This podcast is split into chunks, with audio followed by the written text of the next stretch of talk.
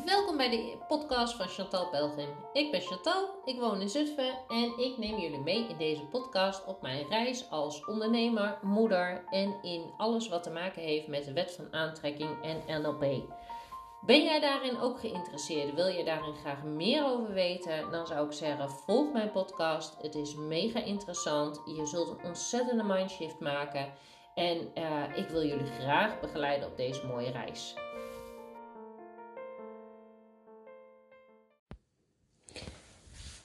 Hallo allemaal, welkom bij mijn eerste podcast onder mijn eigen naam. Ik heb al een tweede podcast op de naam van Top Nanny BV, dat is mijn uh, bedrijf.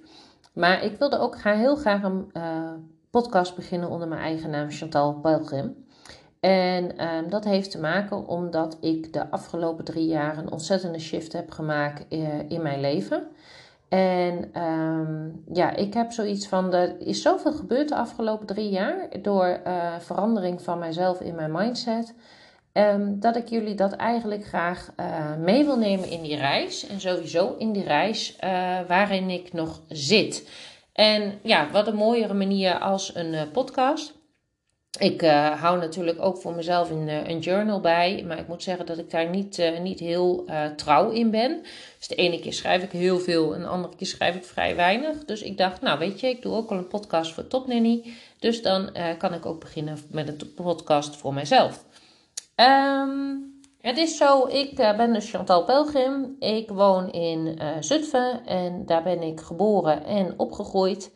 Ik heb uh, drie mooie dochters in de leeftijd nu van 14, 10 en 8. En ik ben samen met Ronald mijn jeugdliefde. Dus wij wonen in een, in een, een mooi huis in Zutphen. En ik heb nu een jaar geleden heb ik een bedrijf overgenomen. Daarvoor heb ik uh, zeven jaar gewerkt als gastouder vanuit mijn eigen huis. Daarvoor heb ik zeven jaar uh, een eigen nagelstudio aan huis gehad. En daarvoor heb ik uh, in de kinderopvang gewerkt op een kinderdagverblijf. Nou ja, dat is zeg maar in een notendop wie, wat ik ben of wat ik doe. Ehm, 14 jaar geleden is op een hele onverwachte manier mijn vader overleden op de leeftijd van 56. Ehm, mijn vader kreeg smiddags pijn op de borst, ehm, waardoor hij is opgehaald met de ambulance. Wat ze dachten dat het een hartinfarct was. Um, in het ziekenhuis bleek dat niet zo te zijn, maar ze wilden hem wel een nachtje ter observatie houden. Nou ja, s'avonds om uh, kwart over acht zijn wij het ziekenhuis uitgegaan. En mijn moeder heeft s'avonds nog met hem gebeld. En s'nachts kregen wij het bericht um, dat mijn vader um, het niet goed ging.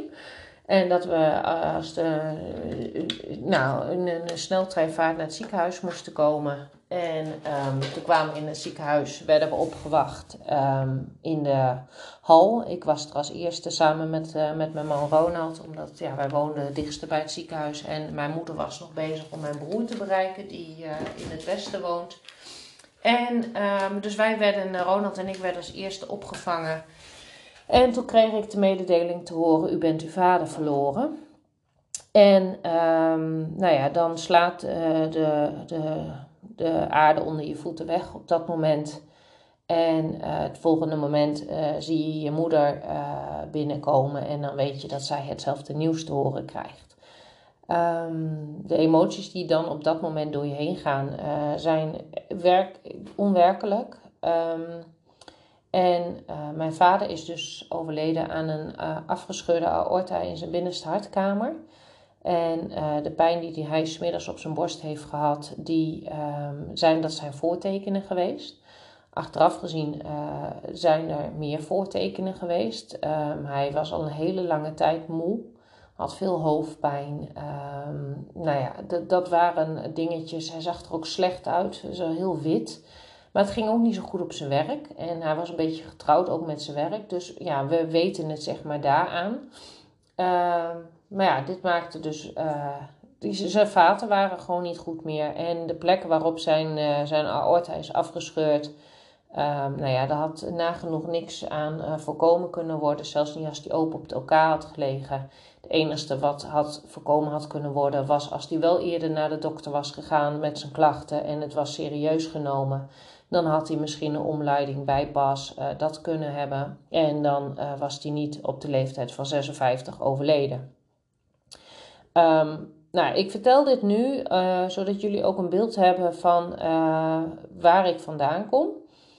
Um, voordat mijn vader overleed, ben ik zelf, zat ik zelf in het proces uh, van in verwachting raken. Stonden wij op de wachtlijst voor IVF. Hadden we inmiddels uh, 11 vruchtbaarheidsbehandelingen gehad met IUI. Ehm, was ik al twee keer over zwanger geraakt, maar met een miskraam. Want het bleek dus ook nog eens een keer dat ik een afwijking had in mijn chromosomen. Dus wij stonden op de wachtlijst voor IVF. Uh, met eh, PGD, dat is prenatale genetische diagnostiek, zodat ze van tevoren konden kijken wat voor chromosoomdeling er in uh, het embryootje zat, zodat de kans op een miskraam ehm, ja, minder groot was. Ehm, want ik heb dus zelf 75% kans op een miskraam. Um, wat nu heel apart is, is dat uh, in de periode na het overlijden van mijn vader, uh, een dag later, of twee dagen later, bleek dat ik uh, zwanger was. En de dag na de crematie van mijn vader is dat mijn derde miskraam geworden. Um, nou, ik heb het toen op een gegeven moment, wij stonden op de wachtlijst voor IVF. En um, ik, ja, ik was in en in verdrietig natuurlijk om het overlijden van mijn vader. Dus ik was op dat moment ook totaal niet bezig met um, in verwachting raken. Het, weet je, het had gewoon geen prioriteit meer. En um, er waren bij mij drie aantoonbare redenen waarom het uh, zwanger worden bij mij zo ontzettend lastig ging. En toch, uh, wonder boven wonder, ben ik in december van 2006, dus uh, 2,5 maand na het overlijden van mijn vader, spontaan in verwachting geraakt van inmiddels mijn oudste dochter. Uh, Fabienne is uh, nu 14, uh, september wordt ze, nee 13, sorry. In september wordt ze 14. En um, nou, wij zagen dat als een, als een teken zo van dat mijn vader dus nog bij ons was. Nou, inmiddels ben ik dus uh, eh, 13 jaar verder en inmiddels geloof ik daar zelf iets anders over. Want ik ben sinds twee jaar um, in het, aan het verdiepen in uh, de wet van aantrekking en NLP. En uh, wat ik nu dus uh, heb gemerkt is eigenlijk alle dingen waarvan ik het gevoel heb dat het mij is overkomen, ehm, dat ik dat dus zelf ehm, in de wereld heb gezet. En um, dat is dus de wet van aantrekking. Dus uh, dat, wat je, dat wat je wil, dat je dat uh, eigenlijk manifesteert. En um, um, de andere voorbeeld daarvan is bijvoorbeeld ook, uh, wij zijn dus voor onze tweede dochter, Danique, zijn wij uh, wel uh, naar het ziekenhuis gegaan voor de ICSI-behandeling. En ik weet nog dat ik de oproep kreeg uh, voor Danique. En dat ik toen zei van, uh, nou weet je, op het moment als we deze uh, behandeling doen, dan is ze uit, ben ik uitgerekend in december. Maar ja, hoe groot is de kans dat de eerste keer lukt? Dat, ik weet nog exact dat ik dat zei. Nou, je raadt het al, de eerste keer is dus gelukt. En op 29 december 2010 is Danique geboren. Zij is als enige thuis geboren, de andere twee in het ziekenhuis. En uh, nou ja, Danique was echt een ontzettende vrolijke, vrolijke baby. Heel lief, heel gezellig, altijd lachen.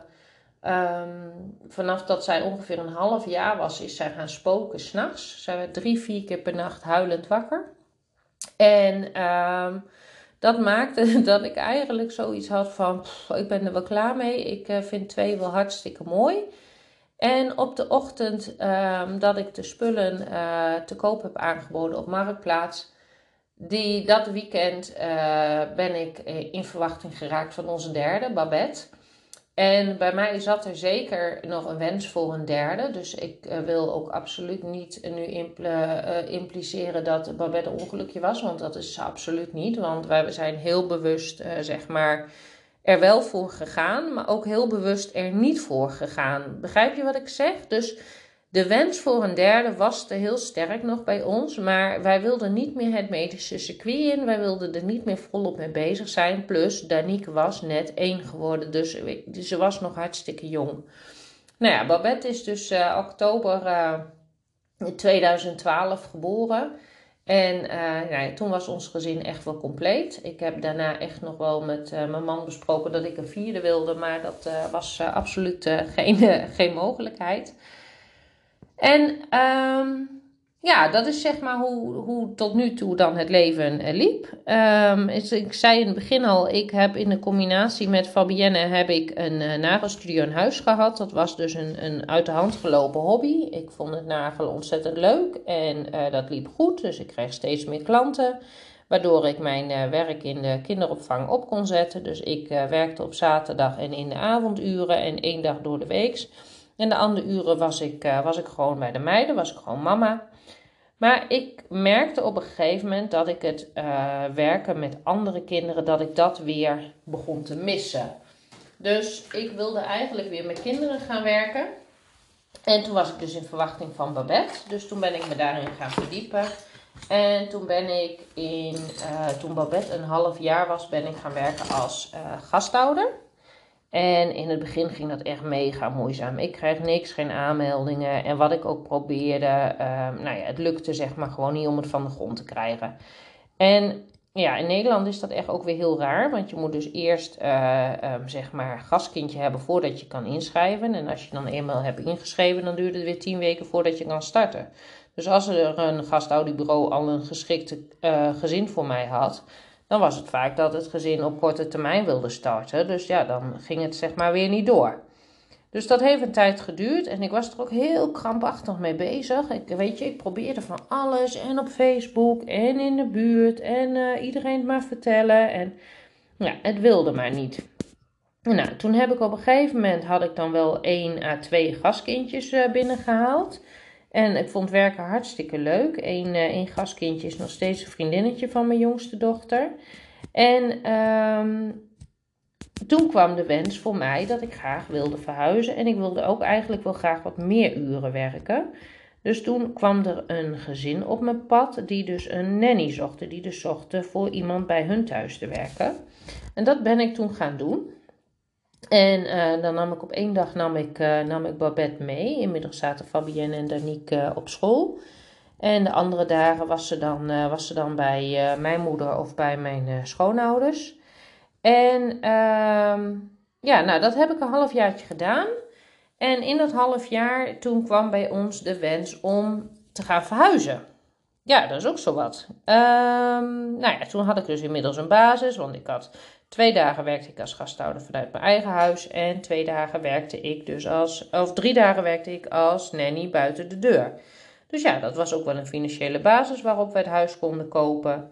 En toen zijn we gaan kijken. En dat was echt een compleet andere markt als nu. Want uh, toen stonden echt huizen mega lang te koop. En de NHG-grens lag op 250.000 euro. En toen kwam ik het huis tegen waar ik wilde wonen. Ik had een paar wensen.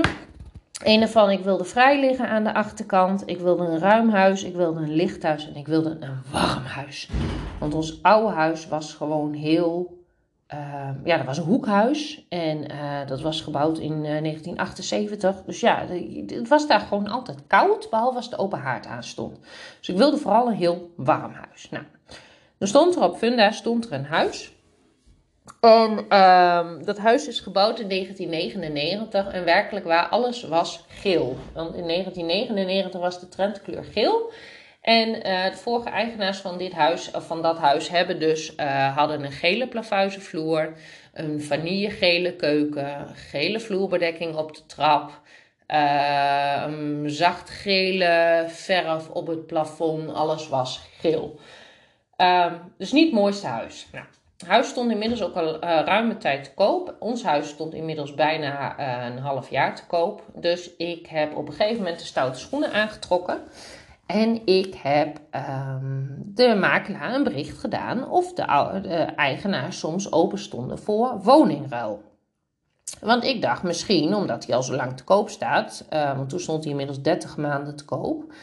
Uh, misschien uh, willen ze wel een kleinere woning en is dat een optie dat er een woningruil is. Het feit dat het huis waar ik het nu over heb uh, ruim een halve ton boven ons budget lag, dat nam ik dan niet mee, want ik had gewoon zoiets, ja, wie weet. Nou, en Warempel, ze stonden er nog voor open ook. Ze hadden wel zoiets van, nou, dat vinden we eigenlijk wel interessant. Toen zijn we dus gaan uh, bezichtigen en met elkaar in gesprek. En mee dat ik de woonkamer inliep, want de achterkant van het huis heeft een uh, pui van uh, bijna 5 meter breed en 3 meter hoog met alleen maar glas vol op het zuiden. De zon scheen, dus die kwam vol naar binnen met die gele vloer. En dus het was een ontzettend zonnig en warm huis. En ik weet nog dat ik daar stond en dat ik wist: dit wordt mijn huis. Hier ga ik wonen. In iedere porie van mijn lijf voelde ik gewoon: dit wordt mijn huis. Ja, een week later. toen hadden wij zelf de open huisroute voor ons eigen huis. En um, toen hadden wij zeven bezichtigingen. En uiteindelijk zijn er dus meerdere mensen geweest die tegen elkaar zijn op gaan bieden. En hebben we het huis tegen de vraagprijs verkocht. Nou kun je denken van, joh, weet je, vraagprijs, tegenwoordig gaat iedereen er overheen. Maar in die tijd, dus daar hebben we het over 2015, was tegen de vraagprijs verkopen echt heel goed. Want de meeste huizen stonden onder water. Waardoor wij weer contact opnamen met de makelaar en zeiden van, ja, gewoon moet je horen. We kunnen het huis zelf kopen, uh, mits dat er een flink bedrag afgaat. Want wij gaan niet over die maximale nationale hypotheekgarantie heen. Nou ja, ik geloof dat uh, de makelaar uh, zich ongeveer verslikte in zijn kop koffie en uh, nog nooit zo'n absurd verhaal had gehoord. Wat maakte dat wij ook totaal geen reactie kregen. Niet van de makelaar, niet van de eigenaar. En dat duurde en dat duurde. Dus ook toen heb ik weer mijn stoute schoenen aangetrokken, want ik wilde gewoon dit huis. Wat ik toen heb gedaan, en ik raad je dit, ja, weet niet of ik je het aanraad. Ik heb dus de oud-eigenaar, ik wist inmiddels wie dat was en ik wist ook waar ze woonde en die had ook een bedrijf. Dus die heb ik een mailtje gestuurd van, goh, we hebben een voorstel gedaan voor een verkoopprijs van je woning, maar ik heb daar niks meer van gehoord via de makelaar. Ben je nog geïnteresseerd? Nou, mee dat ik het mailtje had gestuurd, binnen een uur had ik dus een hele geïrriteerde boze makelaar aan de telefoon. Want hoe kon ik het lef hebben om achter zijn rug om, uh, zeg maar, uh, met de eigenaar in gesprek te gaan? Dus zoals ik al zei, het was niet zo netjes, maar het had wel het gewenste resultaat. Want onder, uiteindelijk onderaan de streep hebben wij dit huis dus kunnen kopen voor de prijs die wij wilden. En uh, wonen wij hier sinds juli 2015. Nou, dus ik helemaal blij, nieuw huis, uh, drie dagen buiten de deur, twee dagen uh, vanuit hier. De gastkindjes die ik had, die wilden gelukkig met me mee naar mijn nieuwe huis. Maar toen was ik dus niet meer bezig met nieuwe gastkindjes aantrekken. Want ja, weet je, um, ik, ik had buiten de deur. En toen kreeg ik dus de een na de andere aanmelding. Allemaal mensen die wilden starten bij mij. Dus al die mensen die wilden mij in één keer als gastouder hebben. Maar ja, dat kon niet, want ik werkte drie dagen buiten de deur. Dus ik zei iedere keer nee, want ik zit al vol. Nee, dat kan niet. En toch begon het een beetje te knagen, want heel gelukkig was ik eigenlijk niet uh, in het gezin waar ik werkte. Uh, want ik merkte dat ik toch niet volgens mijn eigen regels kon werken. Ik was nu natuurlijk inmiddels al uh, negen jaar zelfstandig. Ik had al negen jaar geen baas meer boven me gehad. En nu voelde het toch weer alsof ik moest voldoen aan de eisen van iemand anders. En dat ik me moest conformeren aan hun wens. Dus ja, nou ja, dat een halfjaartje toch zo vol doorgemodderd. En inmiddels was het, uh, of vijf maanden, inmiddels was het december. En ik had op dat moment geen nieuwe aanmeldingen. Maar ik was gewoon niet gelukkig. Ik zat niet lekker in mijn vel. Ik had het niet naar mijn zin. Dus toen, toen heb ik tegen mijn man gezegd: ik ga stoppen als nanny. Ik, ik ga werken vanuit hier in mijn eigen huis. Dus uh, manlief helemaal in de stress van wat doe je nou en hoe haal je het in je hoofd en dat kan niet en we hebben net een huis gekocht en ik wist gewoon, weet je, dit komt goed. Hoe dan ook, dit komt goed. Nou ja, dat klopt. Ik heb uh, opgezegd en uh, binnen een week had het gezin een nieuwe nanny gevonden. En binnen een week zat mijn opvang hier helemaal vol. Ik kreeg de een na de andere aanmelding. En vanaf de dag dat ik dat toen heb gezegd, heb ik al die tijd helemaal vol gezeten. Dus ik uh, werkte vijf dagen in de week. Uh, van ochtends vroeg tot, uh, tot ongeveer rond etenstijd, half zes, zes uur. Ik heb ook wel een tijdje dat ik uh, avondopvang had. Ik heb ook extreem vroeg opgevangen. Een kindje dat s ochtends om half vijf werd gebracht van een Poolse familie. Nou ja, dat deed mijn eigen gemoedsrust ook niet echt heel veel goed. Ik was dood en doodmoe. Maar ik heb met, met, altijd met heel veel plezier en liefde gewerkt met gastkindjes. Ik had uh, kindjes van 0 tot 4 jaar en ik had ook een aantal BSO-kindjes. De meeste waren 0 tot 4 jaar. En uh, we deden de hele dag deden, deed leuke dingen met ze. Ik ging met ze naar buiten, we gingen wandelen. Uh, knutselen moet ik zeggen, was op een gegeven moment wel echt wel een beetje minder. Want ik was drukker met het uh, klaarzetten en het opruimen als dat zij waren met het werkje. Dus er werd ook veel gewoon buiten gespeeld en boodschapjes gedaan. En eigenlijk wat je gewoon doet in een, in een gewoon huishouden. Nou, mijn, uh, mijn eigen meiden waren gek met de gastkindjes. Dat was superleuk. Alleen, ja, toen kwam op een gegeven moment dus weer het moment dat ik dacht: oké, is dit wat ik wil? Is dit wat ik wil de rest van mijn leven? En dat kwam ook omdat mijn eigen meiden groter werden. Dus inmiddels was mijn jongste was zeven en mijn oudste die begon te puberen.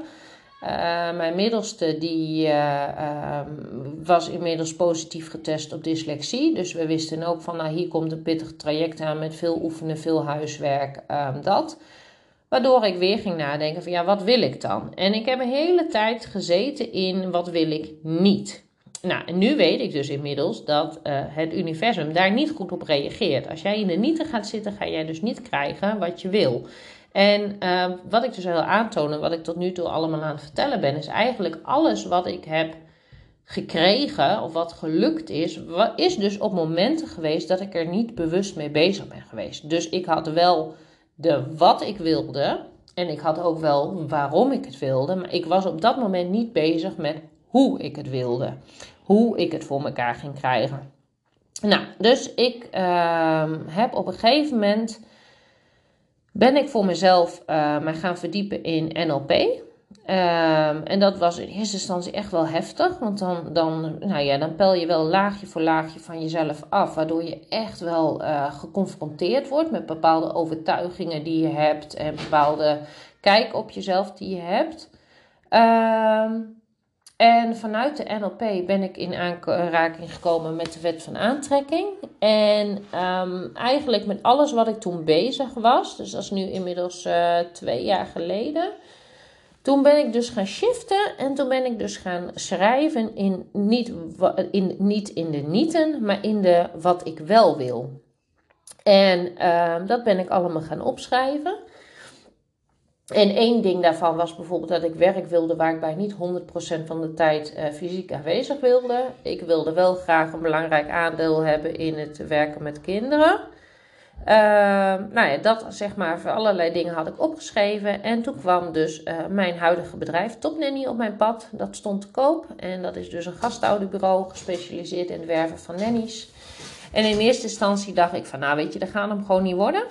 Um, ah, ik heb niet genoeg eigen geld, eigen middelen. En nou, een beetje wel van ja, wie zit er op mij te wachten? Maar aan de andere kant, ik wist gewoon, dit is wat ik wil. Dit is wat bij mij past. Dit uh, tikt precies alle boxen aan die ik net heb genoemd. En uh, dat is me dus gelukt. Ik ben op gesprek geweest met de oud-eigenaar. Er was een klik. We zagen het van beide kanten zitten. Financieel heb ik het rondgekregen. En uh, op 24 januari 2020 heb ik uh, mijn handtekening onder de overeenkomst gezet. En kon ik mijzelf op dat moment directeur groot aandeelhouder noemen. Nou, dat klonk dus heel chic. Um, dus ik was helemaal blij en ik had het helemaal voor ogen. Ik zou twee dagen per week zou ik op pad gaan. En andere dagen zou ik dan vanaf mijn uh, thuiskantoor werken. Ja, en toen kwam dus corona. Maar goed, dat heeft niemand, uh, niemand zien aankomen. Dus inmiddels heb ik alles wel anders moeten inrichten. Uh, veel meer naar online uh, in plaats van offline. Ehm, daar waar ik in eerste instantie zei, ik neem het bedrijf over zoals het was, heb ik ondertussen geloof ik alles kunnen, veranderd wat ik heb kunnen veranderen. Ik ben nu de nieuwe website aan het maken. Ik ben bezig met de eerste webinars geven.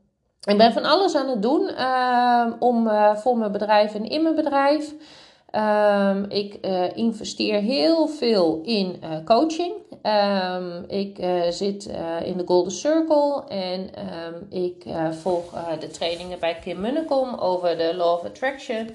En morgen heb ik een live dag met Annemarie van Gaal. En in februari heb ik een live dag met Marlies Dekkers.